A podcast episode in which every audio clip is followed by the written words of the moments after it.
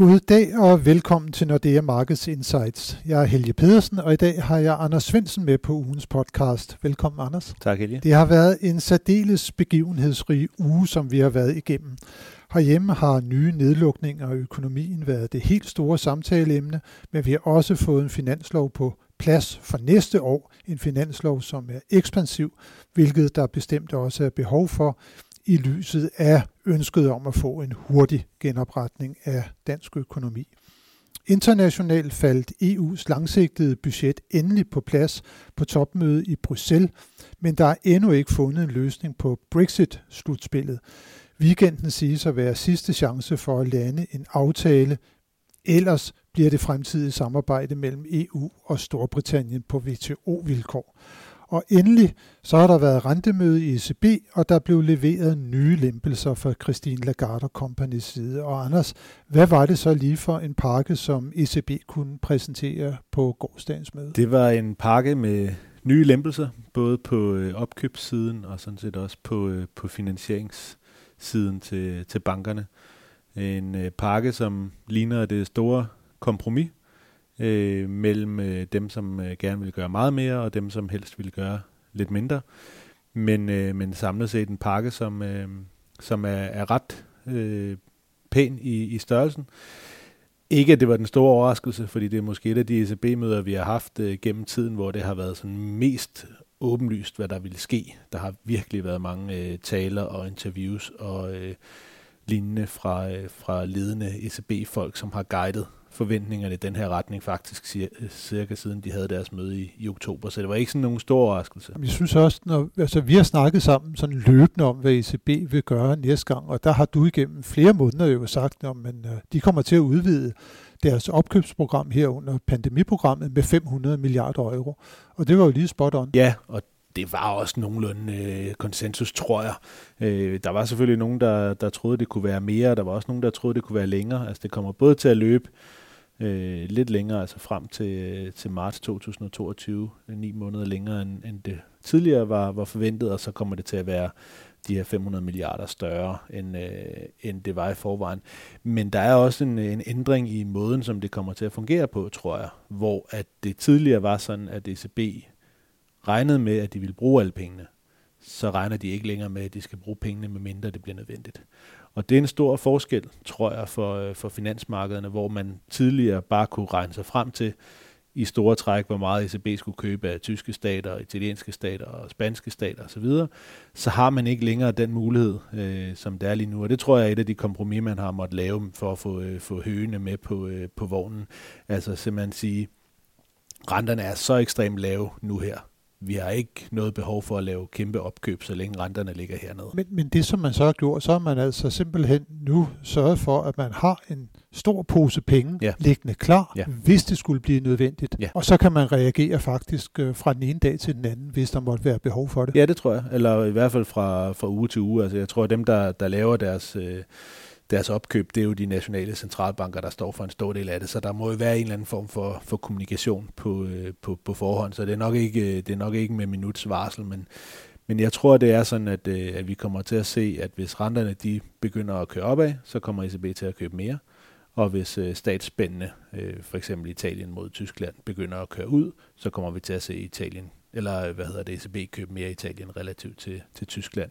Så på den måde, så vil de forsøge at holde de finansielle vilkår så lempelige, som, som de overhovedet kan. Men de er altså ikke længere interesserede i at skubbe renterne længere ned, end vi allerede har dem. Og det er en stor forskel, synes jeg. Nu har man så valgt at forlænge programmet, og så vidt jeg læste mig frem til, så vil man også fortsætte nu med at reinvestere afdrag på øh, obligationerne helt frem til 2023. Så det vil jo også sige, at ECB har jo også været sådan lidt mere sådan, øh, ja, for, de er jo lidt mere forsigtige også med hensyn til, hvornår vender økonomien tilbage i en normal situation, og hvornår kommer inflationen rent faktisk tilbage mod, øh, mod det, der er målsætningen, nemlig tæt på, men under 2%. Hvordan var ECB's nye øh, økonomiske prognose? Ja, altså man kan selvfølgelig vælge, hvordan man vil vente, men det er jo lige før, man kan sige, at de har kapituleret fuldstændig. Altså de har, øh, de har et hovedscenarie, hvor kerneinflationen er 1,2% i 2023. som er det sidste år i deres, øh, i deres prognoser, det vil sige milevidt fra deres egen målsætning. Og de har så et, et positivt og et negativt risikoscenarie. Og selv i det positive risikoscenarie, der kommer den samlede inflation op på 1,5 procent i 2023. Igen langt fra målsætningen. Så de næste tre år, selv med alt det, de har gjort her, så regner ECB ikke med, at det vil lykkes at få inflationen tilbage på målsætningen. Og det kan man sige, det er selvfølgelig øh, en erkendelse af, at, at der er ikke mere i værktøjskassen hos ECB til at få det til at ske hurtigere. Det, som ECB kan gøre herfra, det er to ting. For det første kan de sørge for at holde statsrenterne lave, uanset hvad regeringerne måtte lave af finansielle eller finanspolitiske lempelser. Med andre ord, de kan give øh, et carte blanche til, til alle regeringslederne om at bruge så mange penge som overhovedet muligt øh, for at genoprette øh, økonomierne. Og ECB skal nok sørge for, at det ikke betyder, at renterne stiger. Og nummer to, de kan sørge for at give så lempelige vilkår til, til bankerne, så bankerne, som Lagarde sagde efter, og selvfølgelig har lavet alle kreditvurderingerne, låner så mange penge ud, som, øh, som det er muligt øh, til øh, husholdninger og virksomheder for at få gang i, i økonomien igen. Og igen, når ECB ikke ser, at øh, inflationen kommer tilbage på målsætningen selv i 2023, så er det jo et, et signal om, at renterne skal blive hernede på de her niveauer i, i de næste år. Og det synes jeg også, man kunne se på, på, på det andet, som ECB gjorde, som var at lave de her TL-tror, altså hvor man, øh, hvor man låner penge til bankerne, øh, hvor man endnu en gang øh, giver bankerne endnu lempeligere vilkår, hvis de er i stand til at låne flere penge ud. Og, de, og det er betingelsen jo. Det er betingelsen, At de her penge, de skal videre ud i systemet, ud ja. til husholdninger, ud til virksomheder. Præcis. Så kan man altså låne penge i ECB til, til minus 1%, så et halvt procentpoint under, hvad man normalt ville kunne i, i ECB. Og det kan man altså i tre år fra øh, starten af de her øh, operationer, og de kører så hele næste år kvartalsvis. Og det betyder, at selv fra december næste år, der vil være tre års øh, operationer, øh, hvor man kan få ja, Øh, de minus 1 procentpoint i en periode, og så et halvt procentpoint i længere tid. Så, så vi har altså en, en blåstempling, vil jeg sige, fra ECB om, at de næste 3-4 år, der skal, skal renterne ligge, øh, hvor de ligger. Og det betyder selvfølgelig, at kurven skal være enormt flad øh, på, på de første år øh, derudaf.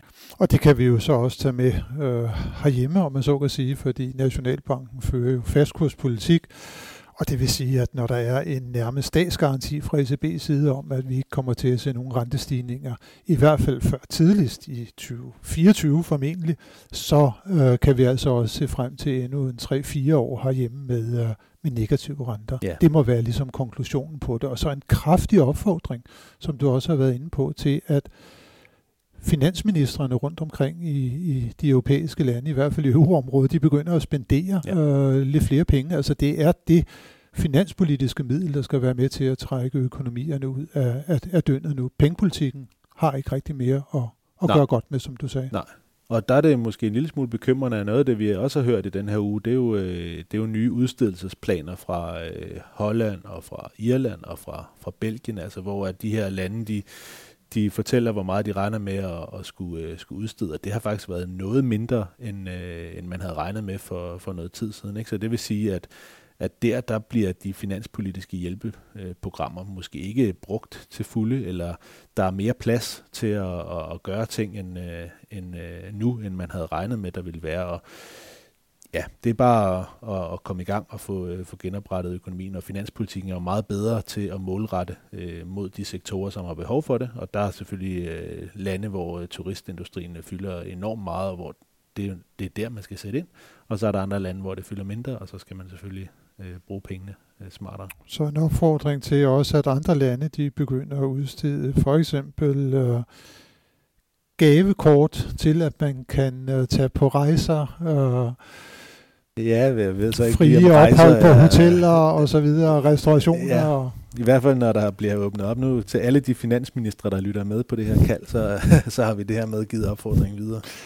Men, øh, men det er godt, øh, Anders, hvis vi nu prøver at kigge lidt over på den anden side af, af landet, så har vi jo faktisk øh, i næste uge et øh, interessant møde, FOMC-møde, rentemøde i, i, i USA også. Det er tirsdag onsdag, det finder sted. Beslutningen den kommer på, på onsdag. Skal vi vente, at vi også ser yderligere pengepolitiske lempelser fra, fra, fra USA's side. Nu fik vi det i Europa, vi fik det, og renterne blev ikke ned.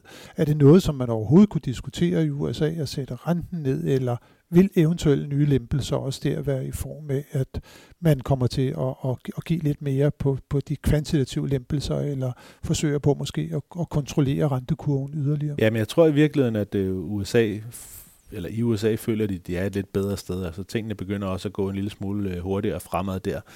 Øh, og, og Fed har gjort meget. Så jeg tror egentlig ikke, der er samme behov for at skulle, øh, skulle gøre noget, hverken på renten eller på, på at øge opkøbsprogrammet.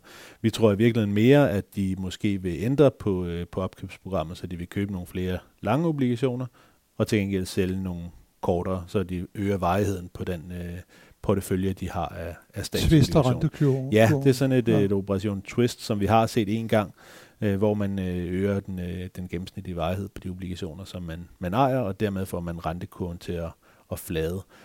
Og det er jo selvfølgelig sådan, at, at noget af det, der påvirker almindelige mennesker allermest, det er jo, hvor renten er ude på, på 30-årspunktet, hvor man typisk har sin, øh, sin boliglån. Øh, og der ligger selvfølgelig også boliglån i, i USA ude i, i 30-årspunktet, og, og der er renterne jo øh, steget meget, eller den, den amerikanske rentekurve er faktisk stejlet ret markant. Øh, og det gør selvfølgelig, at man kan have en anden form for bekymring for, om det kan være med til at holde noget af opsvinget tilbage. Så noget af det Fed kan gøre, det er, at de kan købe længere ud på kurven, dermed flade øh, rentekurven, og gøre det endnu mere fordelagtigt for, øh, for husholdninger og, og, øh, ja, virksomheder. Og virksomheder, sådan set for, også øh, i det omfang, at de, øh, de har så lange lån. Der ligger jo også noget i USA omkring den måde, som, øh, som den offentlige sektor kan fonde sig på. Altså USA står jo i en temmelig alvorlig situation, hvad angår det, den offentlige sektors gæld, øh, som jo afhænger af, hvordan man opgør det, men vel efterhånden ligger over øh, 100 procent af, af, af BNP. Så der kan man jo også have et behov for, at man faktisk har en, en pengepolitik, der der med til at sørge for, at, at, at, at rentebyrden den ikke på et tidspunkt øh, begynder at blive for stor. Helt sikkert, og det bliver jo det store spørgsmål på den anden side af de økonomiske genopretninger. Det bliver jo, hvad skal man så gøre med den gæld, som det offentlige har påtaget sig hele vejen øh, rundt i den vestlige verden. Ja, der er i hvert fald nok at holde øje med som, øh, som økonom i, i mange år fremover også. Det må, vi, det må vi jo erkende.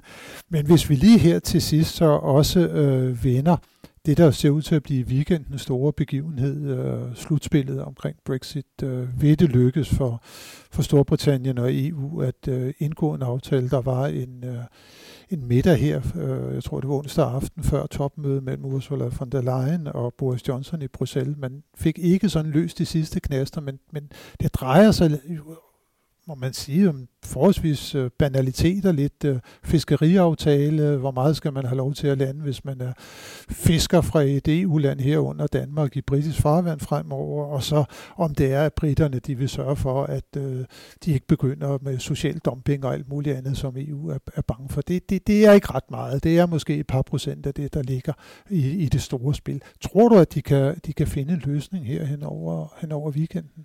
Er måske en lille smule skeptisk. Vi havde en, en kommentar ude fra von der Leyen i dag, der sagde, at hun, øh, hun mente i hvert fald, at uh, no deal var, var uh, det mest sandsynlige scenarie. Uh, jeg har jo ikke uh, nogen insights fra, fra de forhandlinger, men, uh, men jeg kan i hvert fald konkludere, at det er det, hun, øh, det, hun siger. Ikke? Og det, det flyttede også markedet en lille smule, så der er helt sikkert også en, øh, en usikkerhed derude i forhold til, om, om vi lander det ene eller det andet sted. Ja, det bliver super spændende at se. Øh, jeg er jo øh, sådan en, en natur til, at pragmatismen vil vinde over opportunismen, men øh, nu får vi se. Jeg, jeg satser stadigvæk mine spareskillinger på, at man, man finder en aftale, så vi kan undgå det kaos i hvert fald i en vis periode, som der måtte opstå i tilfælde af, at de skilles uden en aftale. Jeg kan da også lige nævne, at vi kan kigge lidt ind på konsekvenserne for dansk økonomi af et, øh, et, et Brexit uden en aftale, og der er vurderingen jo altså, at det vil komme til at koste os på en lidt længere bane, det der svarer til omkring 1% øh, af, af vores bruttonationalprodukt. Det svarer altså til omkring en, et par 20 milliarder danske kroner. Det er over en, en, en længere tidshorisont, øh, mens at en, øh, en aftale, det vil også have konsekvenser, men øh, de vil være omkring halvdelen af det, altså vil koste dansk økonomi i størrelsesorden godt øh, 10 milliarder øh, øh, kroner. Så under alle omstændigheder, så er det, at EU og, og Storbritannien skilles, det er noget, der kommer til at give en, en økonomisk øh, konsekvens, også for, for dansk økonomi. Øh. Og så kan jeg jo heller ikke lade være med at sige, at nu nævner man beløb 10-20 milliarder. Her i coronatiden, så er vi jo vant til at snakke om meget, meget, meget større milliardbeløb. Altså regeringen havde herhjemme sat mere end 60 milliarder kroner af til bare at kompensere virksomhederne for deres øh, faste omkostninger. De har så ikke hævet alle de penge, men, øh, men stadigvæk, man bliver en, en form for talblind øh, i, i disse tider, men det bliver super, super spændende at se, øh, hvad der kommer til at, at ske i slutspillet. Og så til allersidst, så skal vi jo også lige som altid vende blikket mod øh, nøgletal, der kommer i næste uge, og Anders, så må vi sige, der kommer et af de, de rigtig vigtige, noget af det, som vi virkelig følger meget med i, PMI-tallene for Europa, øh, både fremstillingssektoren og, og servicesektoren. Skal vi vente, at den udvikling, som vi har set på det seneste, altså med, at øh, pilen den har peget sydpå, øh, aftagende økonomisk aktivitet, den øh, også øh, har gjort sig gældende her i december måned, eller begynder det at, at ligesom at, at, at, at vende lidt igen. Jeg tror, vi har lidt vej endnu, før det for alvor begynder at, at lysne. Det kan godt være, at der måske er kommet en lille smule optimisme i forhold til, at vaccinen kommer på et tidspunkt, men det er jo stadigvæk primært øh, nedlukninger, som vi har, har, har set, øh, også i resten af Europa. Så jeg tror, det er lidt for tidligt endnu, og vi skal nok øh, på den anden side af en, af en vaccineudrulling, før vi sådan for alvor begynder at kunne, øh, kunne lukke op igen, og, og selvfølgelig også se det i uh, tal som PMI'erne. Så det er det, vi skal holde øje med nu her på, på tirsdag, og så er der jo, som vi nævnte før, rentebeslutningen øh, i Washington på onsdag, og vi har faktisk også et møde i Bank of England øh, her i, i næste uge. Skal vi vente noget fra, fra deres side? Det tror jeg ikke. Det tror du ikke, og det lader vi være de sidste ord øh, i vores øh, podcast. Øh, tak for nu, øh, Anders. Vi vender blikket stift mod Bruxelles, øh, London og Washington i, i, i weekenden og næste uge, og tak til alle jer, som øh, der har lyttet med. Det håber vi også, at I vil gøre i næste uge, når vi er tilbage med analyser og vurderinger af de finansielle markeder.